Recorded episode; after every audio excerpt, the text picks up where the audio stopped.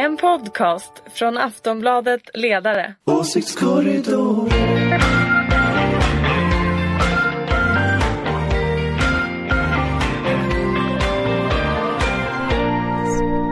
Hej och välkomna till Åsiktskorridoren. Det är fredagen den 16 mars idag. Och med oss i studion har vi Ulrika Schenström, moderat. Hej hopp! Vi har från Aftonbladets ledarredaktion Dan Svedin. Hej hej. Och Ingvar Persson. Jajamän. Och jag heter Anna Andersson. En del dårar pratar om vår.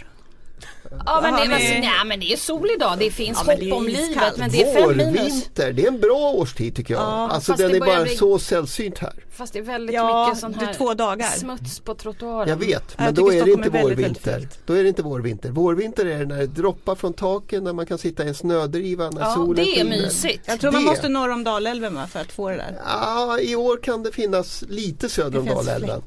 Hemma i Ludviken.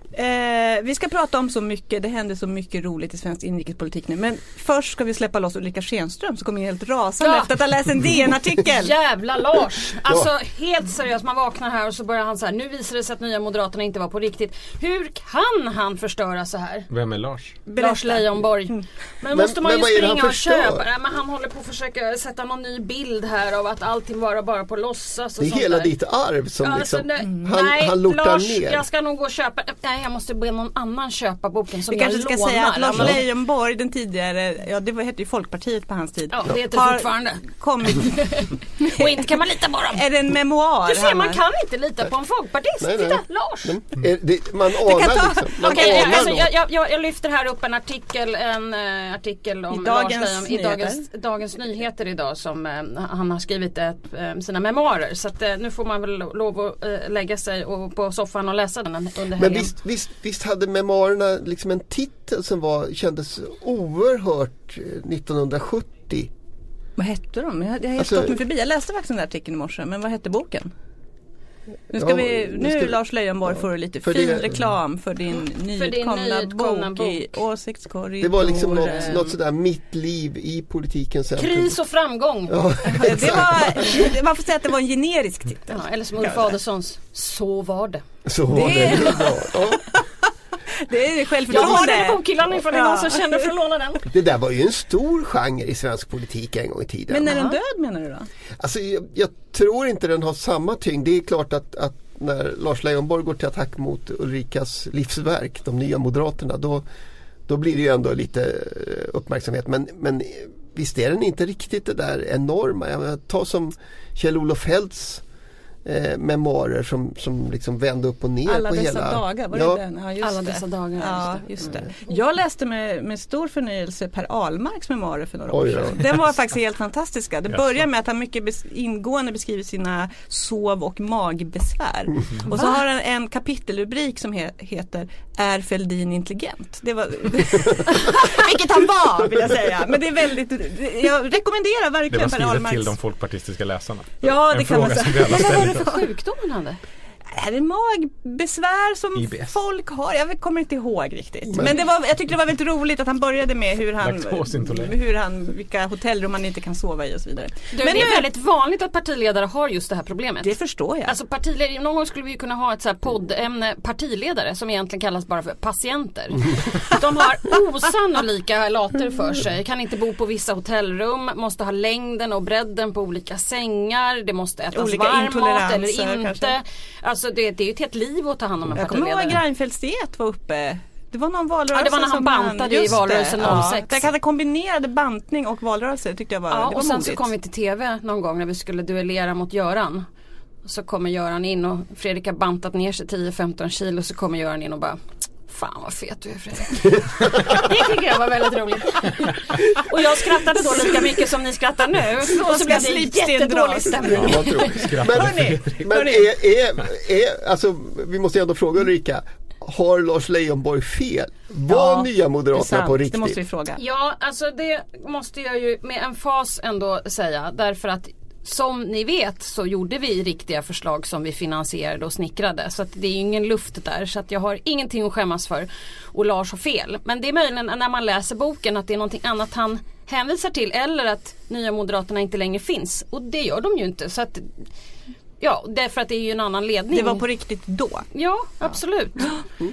Men det är klart, som vi har sagt i den här podden förut, att regeringen Reinfeldt 2 slutade ju göra just de där reformerna och blev ju lite mer regeringsförvaltnings... Mm. Och så gick det som gick. När du och Lars var borta. Ja, exakt. Det var precis. Nu helt plötsligt du tycker att jag ska förlåta Lars nu. Men jag kan säga så här, vi kanske återkommer lite grann till alliansen som den en gång var. För vi ska nämligen bland annat prata om Maud Olofsson i den här podden. Men vi återkommer till det. Vi ska även prata om Transportstyrelseskandalen och vi ska prata om bönutrop och andra religiösa uttryck som plötsligt gör en stark comeback i svensk politisk debatt. Jag tycker det är en otroligt spännande tid vi lever i, får man säga. Men hörni, vi börjar med Transportstyrelsen. Frågan hanteras ju just nu av KU. Det kommer ta hela våren. Jag såg Ann Linde var där igår och fick svara på frågor. Dessutom har en jurist som heter Thomas Bull gjort en utredning som handlade om Transportstyrelsens själva upphandling, och den lämnade han i slutet av februari. Men sen vill dessutom nu Gunnar Strömmer, som är partisekreterare i Moderaterna, att det ska göras en utredning specifikt om hur regeringskansliet hanterade Transportstyrelsen. Haveriet, som ju ändå alla är överens, även regeringen, att det var. I en intervju med Dagens Nyheter igår sa Löfven nej, ingen sån utredning, och Strömmer blev arg och sa det ska vi visst göra, och om inte ni gör det så kommer vi att göra det när vi vinner valet. Vi kommer hitta banden. Precis, då är vi tillbaka. Men vem har rätt, hörni? Strömmer eller Löfven? Borde en sån här utredning göras? Ulrika? Ja, det tycker jag. Ja, Daniel? Ja, utredningar är väl alltid bra. men det känns ju som... Jag kan få återkomma till det. Ingvar får svara först. Ja, alltså jag tycker ju att... och vi skriver det idag i tidningen med anledning av Ann Lindes liksom uppträdande. Det här är ju ytterligare ett exempel. Krishantering är inte det svenska regeringskansliets bästa gren. Det finns tillfällen när regeringskanslier för olika regeringar har klarat av sin uppgift. Det finns väldigt många tillfällen när man inte har gjort det. Det här måste rimligen leda till att man funderar en gång till, för det skälet till att Ann Linde är så central är att hon faktiskt satt liksom i en central roll i krishanteringen, därför att man har lagt det på Justitiedepartementet. Hon var då statssekreterare hos Ygeman, som Ygeman var inrikesminister. Jag tror att man kommer att vara tvungen att göra om den efter valet, oavsett vem som vinner det. Och då måste man väl ta reda på vad det var som gick fel i det här. För något har gått fel. Får jag bara säga i rättvisans namn här att Löfven säger att de har gjort en liten egen intern utredning om vad som hände, men att det inte finns några dokument från den utredningen. Inte det är jättekonstigt? Mm. Jo. Det låter helt bizarrt faktiskt. Men då är det någon som har gått runt och pratat med folk. Jag kan säga också att det man kom fram till var att informationsutbytet borde ha fungerat bättre, vilket låter som the understatement of the year. Det var lite med som bullutredningen också. Han kom också fram till saker som man, om man hade läst tidningar, så men det verkar rimligt. Kanske den gjorde. Ja, förlåt Thomas. Det verkar rimligt att det skulle fungera på det här sättet. Men jag tänker att den här utredningen är väl... Alltså kravet på den här utredningen är ju Moderaternas motdrag till hela Nya Karolinska debaclet. Precis så. Hur lång tid tog det den här gången? 6 minuter, sen kom en KS. Fast har inte Daniel poäng? Är inte det Moderaternas liksom... Absolut. Att man vill smeta den här skandalen. Absolut. Ja. Så är det. Men om vi återgår till vad jag tror att det stora problemet är ju egentligen vårt regeringskansli. Att det är ett extremt tungrot regeringskansli vi har, som är hierarkiskt, som helt bisarrt hierarkiskt. Och hela regeringskansliet är otroligt annorlunda mot resten av Sverige. Det är ingen på fel nivå får prata med andra på annan nivå. Det är högst gammalmodigt och extremt stuprörsaktigt. Och där tror jag man på en lägre nivå tar man inga egna initiativ. Om vi nu tar en helikopterperspektiv på det här, så är det klart att det är där det stora problemet är. Och det kan man väl, då kan man väl säga att problemet med Gunnar Strömmers begäran om en utredning nu är att hans syfte kanske inte är att lösa det problemet, utan just snarare... Men om vi är lite finare, lite bättre än alla de här pajkastarna, så skulle man ju egentligen vilja ha en utredning om regeringskansliets framtid och organisation. Och det vet jag att det var någon som redan 2007 ville göra... nu tappar jag hans namn bara för det. Sako, han var utredare, Sako, regeringskansliet, finansdepartementet. Han heter så mycket som... vi kommer på det. Ja. Mm. Det kanske kommer. Gunnar Wetterberg, tack. Mm. Han gjorde ju, han skrev ju väldigt mycket om det här, om att man måste reformera och stupra ur. Men var det inte också så att regeringen Löfven flyttade krisorganisationen från statsrådsberedningen till justitie? Och det var ju antagligen väldigt smart, därför att man inte ville ha ansvaret på statsrådsberedningen. Problemet är bara att statsrådsberedningen har i alla fall ansvaret. Så att det är ju både, det är lite översmart. Och så har man suttit antagligen med rättscheferna och tänkt, hur kan vi göra så att vi får bort det här från statsrådsberedningen? Det är tråkiga.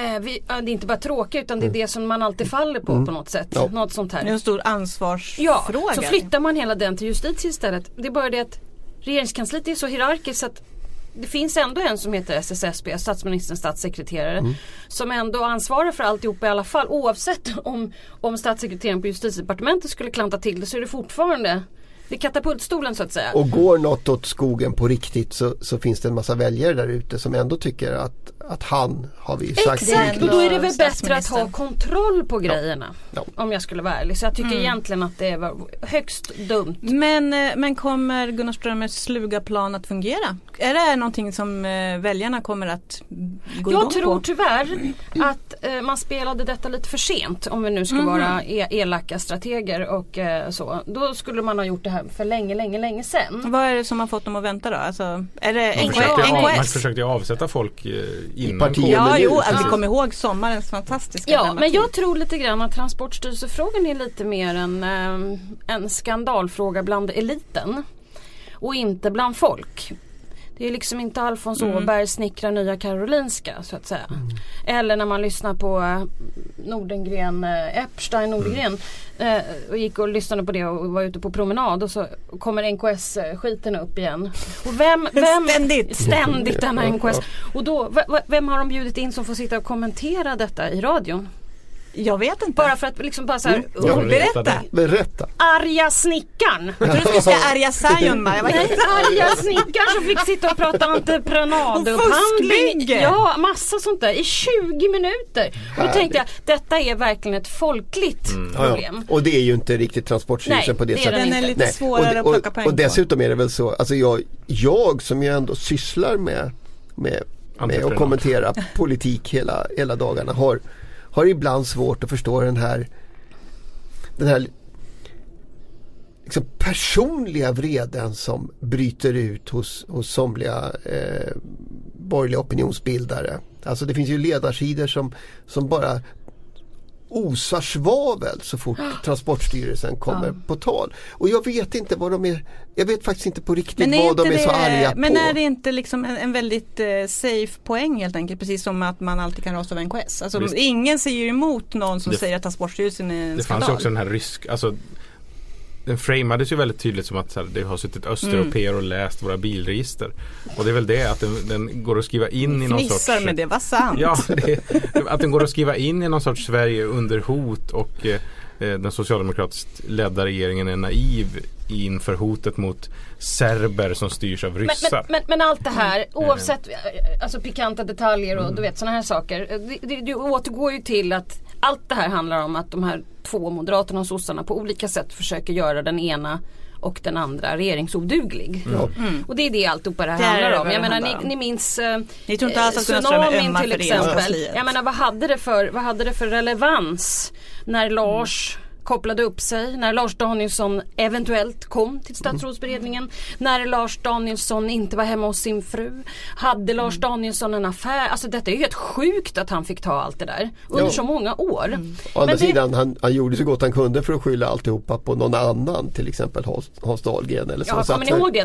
När det i veckor handlade om när Lars och Hans hade pratat med varandra. Och då kan jag berätta att jag var väldigt engagerad i den där frågan. Jag tyckte också det var oerhört spännande. Tills jag själv kom till regeringskansliet och insåg att den hierarkiska ordningen kan vara att Ingvar, du kan ringa mig genom att din sekreterare ringer min sekreterare. Och då är ju frågan, är det ett regeringskansli svar eller är det ett riktigt svar? Det är ju det, för att vi kan ju kontakta varandra genom de här två sekreterarna. Mitt folk pratar med ditt folk. Precis, och då när man får frågan då ett Millions of people have lost weight with personalized plans from Noom, like Evan, who can't stand salads and still lost 50 pounds. Salads generally for most people are the easy button, right? For me, that wasn't an option. I never really was a salad guy. That's just not who I am. But Noom worked for me. Get your personalized plan today at Noom.com. Real Noom user compensated to provide their story. In 4 weeks, the typical Noom user can expect to lose 1 to 2 pounds per week. Individual results may vary. Det var på Ekot som ställde den, Erik Ridderstolpe, som ställde frågan, har du ringt? Och då kanske Lars tyckte att han hade det genom sitt folk. Inte han personligen, men hans och sen Hans Dahlgren, han svarar på den andra frågan som, i verkliga livet. Så att, visst. Och då är det, kanske man ska faktiskt ge journalisterna en liten känga där, att lär er regeringskansliet också. Eller visst är det jobbigt. Det blir, för jag brukar säga det till många av mina vänner som är grävande journalister, brukar jag säga så här: lär er regeringskansliet, för då kommer ni hitta de riktiga roliga sakerna och inte bara de här som ni försöker göra till att det är någonting. Men då kan vi konstatera att Gunnar Strömmer har en poäng i att det här borde utredas. Men hans motiv kanske inte är de ädlaste. Nej, men det finns säkert två motiv. Jag menar, det är valrörelse och det är absolut. Då går vi vidare, hörni. Maud Olofsson ska vi prata lite grann om. Hon låter höra av sig igen. Hon avgick till från det förgångna. Ja, precis. Lars Leijonborgs gamla kollega. Hon avgick 2011 som näringsminister och ordförande för Centern. 2012 blev hon ordförande för Visita. Betonar man så? Visita. Ja, jag tror det. Som är alltså arbetsgivarorganisation för besöksnäringen. Men annars Visita, jag vet inte. Men annars har hon legat ganska lågt som tidigare partiledare, vilket jag personligen kan tycka är rätt klädsamt, till skillnad från vissa andra som klampar in i nu och nedan, men inte Maud. Men nu har hon givit en stor intervju i Svenska Dagbladet där hon ju faktiskt uteslutande handlade om de skandaler som ändå tynger hennes eftermäle, får man säga, Nuon-affären och Postnord. Postnord var ju inte en skandal så mycket under hennes tid som det har blivit när man liksom nu sitter här med det här avtalet. Det här avtalet och det här ganska illa fungerande. Det är ju inte skandaler riktigt på samma sätt heller som det vi har pratat om hittills. Utan det här är ju riktigt dåliga affärer. Business. Riktigt dåliga affärer. Men det här med att hon gör den här intervjun nu och ändå pratar om de här skandalerna, och som hon ju inte kom till KU för att prata om. Är det ett tecken på att hon är på väg tillbaka? Kommer vi få se mer av henne i valrörelsen? Vad tror ni? Nej, jag tror faktiskt inte det. Du tror det var ett tillfälligt inhopp i debatten? Jag tror att det var lite ett inhopp i debatten. Väldigt svårt att tro att Annie Lööf vill se mer av Maud Olofsson i det var min andra fråga. Är det någon som kommer att störa Annie Lööf? Vi får ju ändå tänka på att partier är ju makt- och positionsorganismer, och de som sitter där nu tar väldigt sällan emot både tips och hjälp på riktigt av människor som inte är där längre. Av mycket enkla anledningar, nämligen makt och position. Jag tror att hon kommer att bidra i valrörelsen som just representant för arbetsgivarorganisationen Visita, och att den här intervjun är en del i att hon liksom rehabiliterar sig själv. Att nu har jag stökat av det, och nu kan jag få prata om dem. Jag tycker egentligen inte att hon behöver göra det, utan allting handlar ju om vad man har för inställning till saker och ting. Hon hade inte behövt lämna över ansvaret till någon annan som hon gjorde i den här intervjun. Fast så här, rehabilitera sig måste hon ju göra om hon vill liksom spela en roll. För mig är det konstigt att en arbetsgivarorganisation väljer att välja en person som ordförande i sin styrelse och sätta in den i Svenskt Näringslivs styrelse som faktiskt har misslyckats så kapitalt. Alltså Nuon-affären är ju ändå den sämsta affärsuppgörelse som förmodligen har gjorts i Sverige. Det är liksom, det är så mycket pengar. Man finner knappt orden. Nej, men det är så mycket pengar att de där pengarna som liksom jag har tagit från ett statligt företag och förlorats där och fått skrivats av, de hade varit en jättebra grundplåt i ett nytt infrastruktursystem, ett nytt järnvägssystem.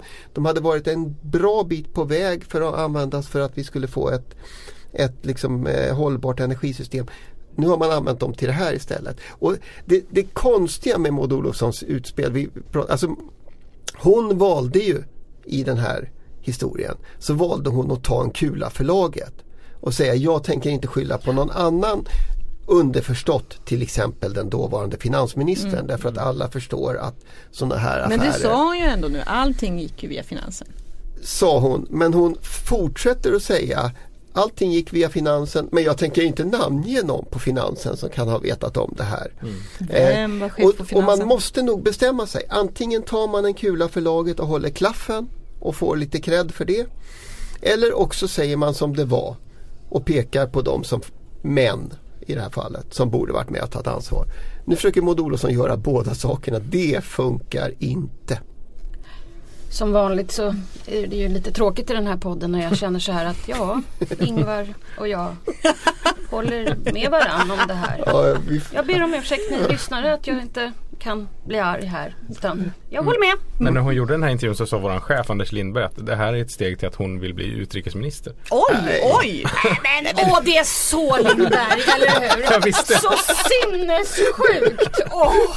Han är inte ens här och jag måste gå loss. Jag bara, Jag visste det. Det var väldigt rolig reaktion.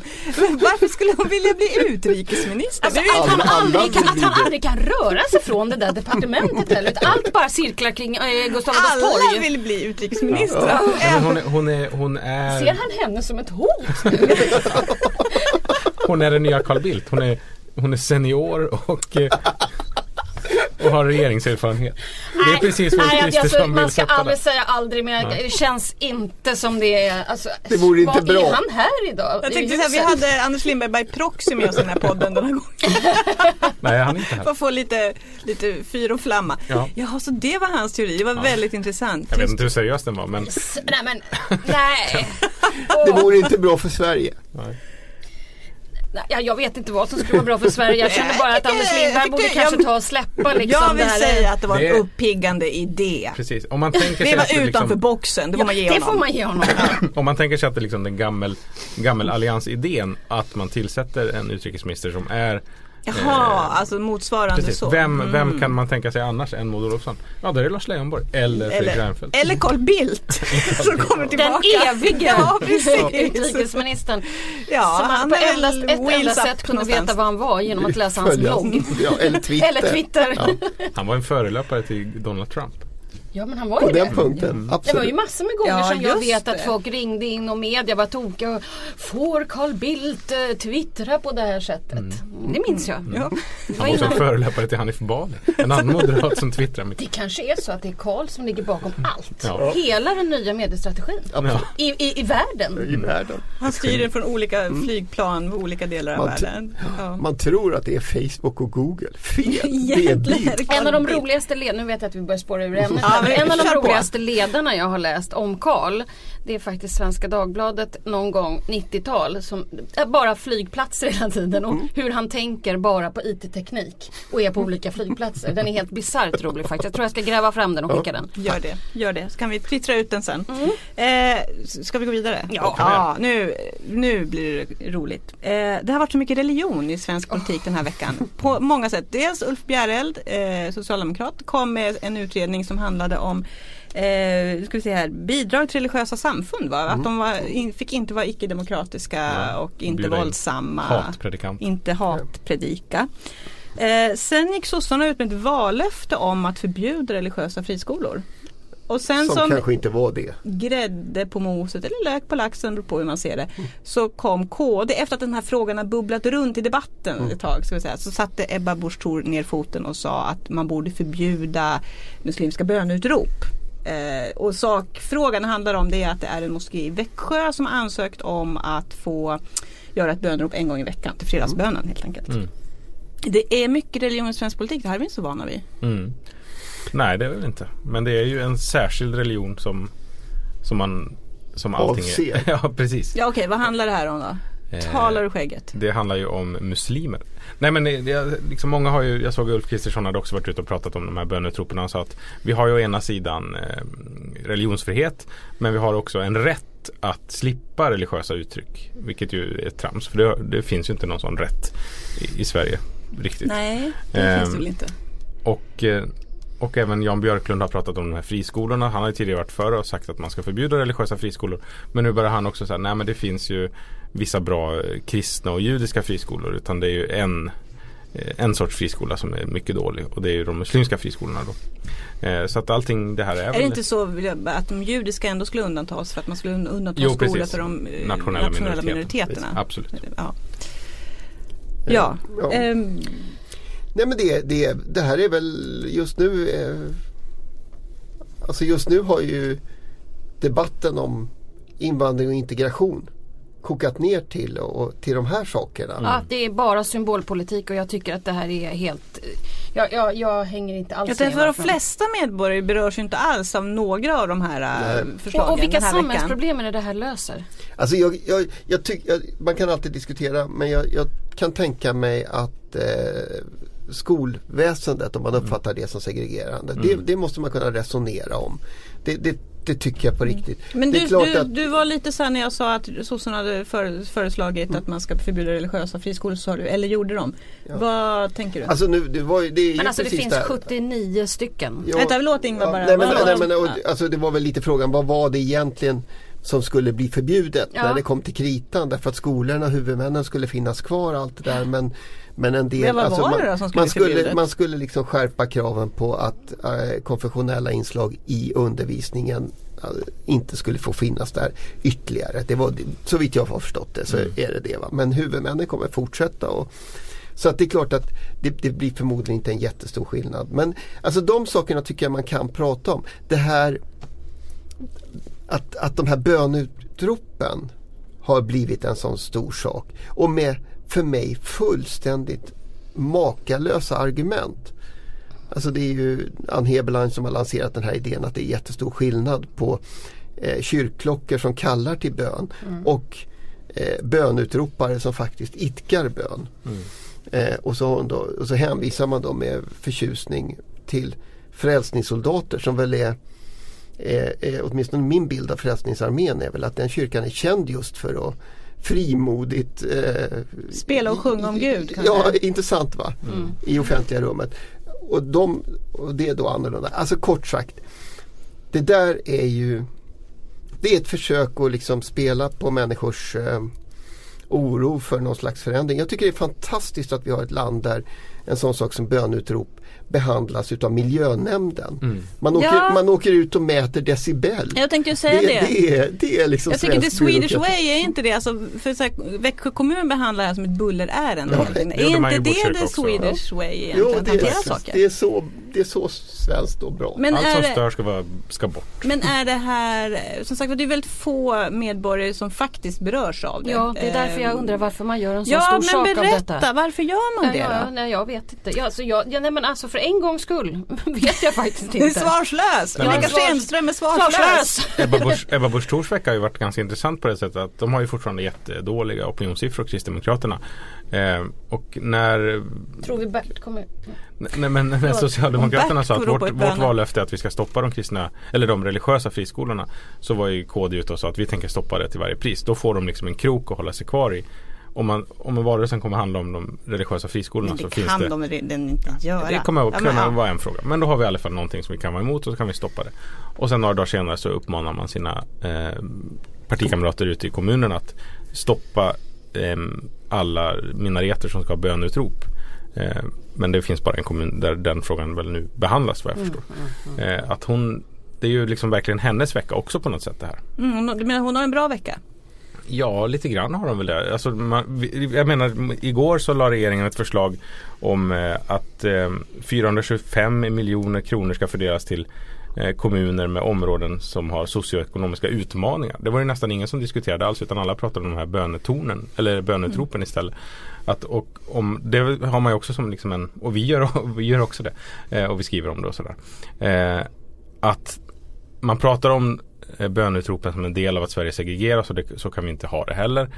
Och sen presenteras det politik mot segregationen, men det är ingen som pratar om det, för att man har liksom trollbaitat hela den chattrande klassen. Det får man väl ändå lyfta på hatten för KD. Alltså, de för ju en kamp för sin överlevnad här. Absolut. Ja. Det blir väl spännande att se nästa mätning kommer då, om det bär frukt. Ja, och om Bert. Nej, om Bert vill det, vad är det här?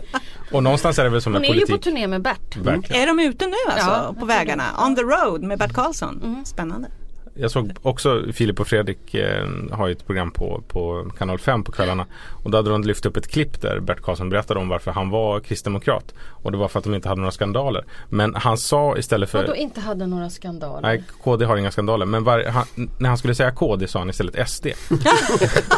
Och det hade inte liksom den som filmade det här vågat säga att Bert, du säger fel. Så de hade faktiskt lagt in en liten textdisclaimer så 1:08 in i videon säger Bert SD, men han menar KD. Är de säkra på det? Men nej. Oj, Ebba, vad har du gjort? Ja. Nej, men och någonstans apropå det här att det inte berör så många människor. Politik kan väl ofta vara på det sättet att saker det rör kanske inte så många människor, men människor kan ju ändå vara rädda för att det kommer att beröra mig. Tänker jag reagerade också på Ulf Kristersson var ute, alltså han säger ju inte rakt av att han höll med Ebba på något sätt, men han mumlade ju skägget i frågan, alltså det var ju inte som att han sa emot. Nej. Vad har hänt med Liberalerna i Moderaterna, Ulrika? Borde inte de bara säga, eller? Vad då menar du? Alltså borde inte den gamla liberala delen av Moderaterna tillåta bönutrop, eller? Jo, jag förstår inte riktigt det här heller. Jag har liksom, jag menar, hur många är 10 kommuner som berörs eller någonting av 290? Det är inte så helt jättestora. Nej, och bara delar av kommunerna förstås. Så att jag tror att det här är, alltså nu... Alltså, det är för mycket symbolpolitik och för lite innehåll. Mm. Sorry, där vi är där igen. Jag säger snart ordet igen. Ja, jo, jag sitter var är de reformerna? Var kommer minaretreformen? Ja, de fina nya finansierade reformerna. Ja. Gunnar Strömmer har ju återigen räddat partiet genom att ha skrivit väldigt långt på Facebook där han liksom mer reder ut vad... Om bönetropen? Ja, precis. Ja. Vad hashtag Team Ulf egentligen menar. Ja, vad menar han då? Hashtag Team Ulf har ni sett det? Har ni sett det? Så kampanjar Moderaterna nu. Hashtag Team Ulf. Det ska man skriva på allting man gör. Jaha. Jag får väl börja göra det. Ja. Men vad betyder det? Alltså, att man är med i team. Ja. SD hade Heja Jimmy hade de förra valrörelsen. Nu är det Team Ulf. SD 2018 är väl ändå tidlöst. Det vore väl jättedumt att byta ut. Måste absolut, jag säga. Absolut, men den är lite mer generiskt växt. Ja, alltid en klassiker skulle jag säga. Nu blir det SD 18. Ja. Men Heja Jimmy var ändå det som partiet hade. Det var deras. Egentligen så hade man kunnat prata om Sverigedemokraterna. De ska ha kommundagar och de har haft ytterligare... De har fått en vilde till i veckan, såg jag. Men det har vi inte förberett. Som det får vi nästan snabbt upp. Ögnade... De har något partiprogram. Han har varit med i Ulrikas parti också. Ja, det har han säkert. Hoppar runt. Ja, men jag bara ögnade snabbt. Där de faktiskt tycker att Finanspolitiska rådet ska ha mer att säga till om. Se där. Apropå din gamla text om Finanspolitiska rådet. Just det, som jag brukar försöka lägga ner. Ja, alltså jag tänkte på dig då när jag läste så snabbt, bara ögnade. Så bara, de vill stärka Finanspolitiska rådet. Ja, se där. En röst på teknokratin. Det var lite oväntat. Det var väldigt oväntat. Ja. Det var därför jag hängde upp på det. Vi kanske får skäl att återkomma till Sverigedemokraterna. Som sagt, de har kommundagar. De ska spika sin riksdagslista i helgen. Det blir ju spännande. Verkligen. Och ska inte han Ekeroth ska väl...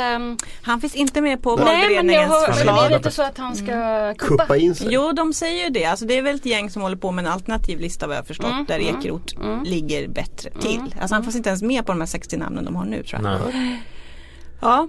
Storslaget, det får bli nästa vecka i så fall, för nu slutar vi för idag. Tack ska ni ha, Ulrika Schenström, Dan Svedin, Ingvar Persson. Tack så mycket. Jag heter Anna Andersson. Ha en fin helg allihop. Trevlig helg. Hej då. Hej då.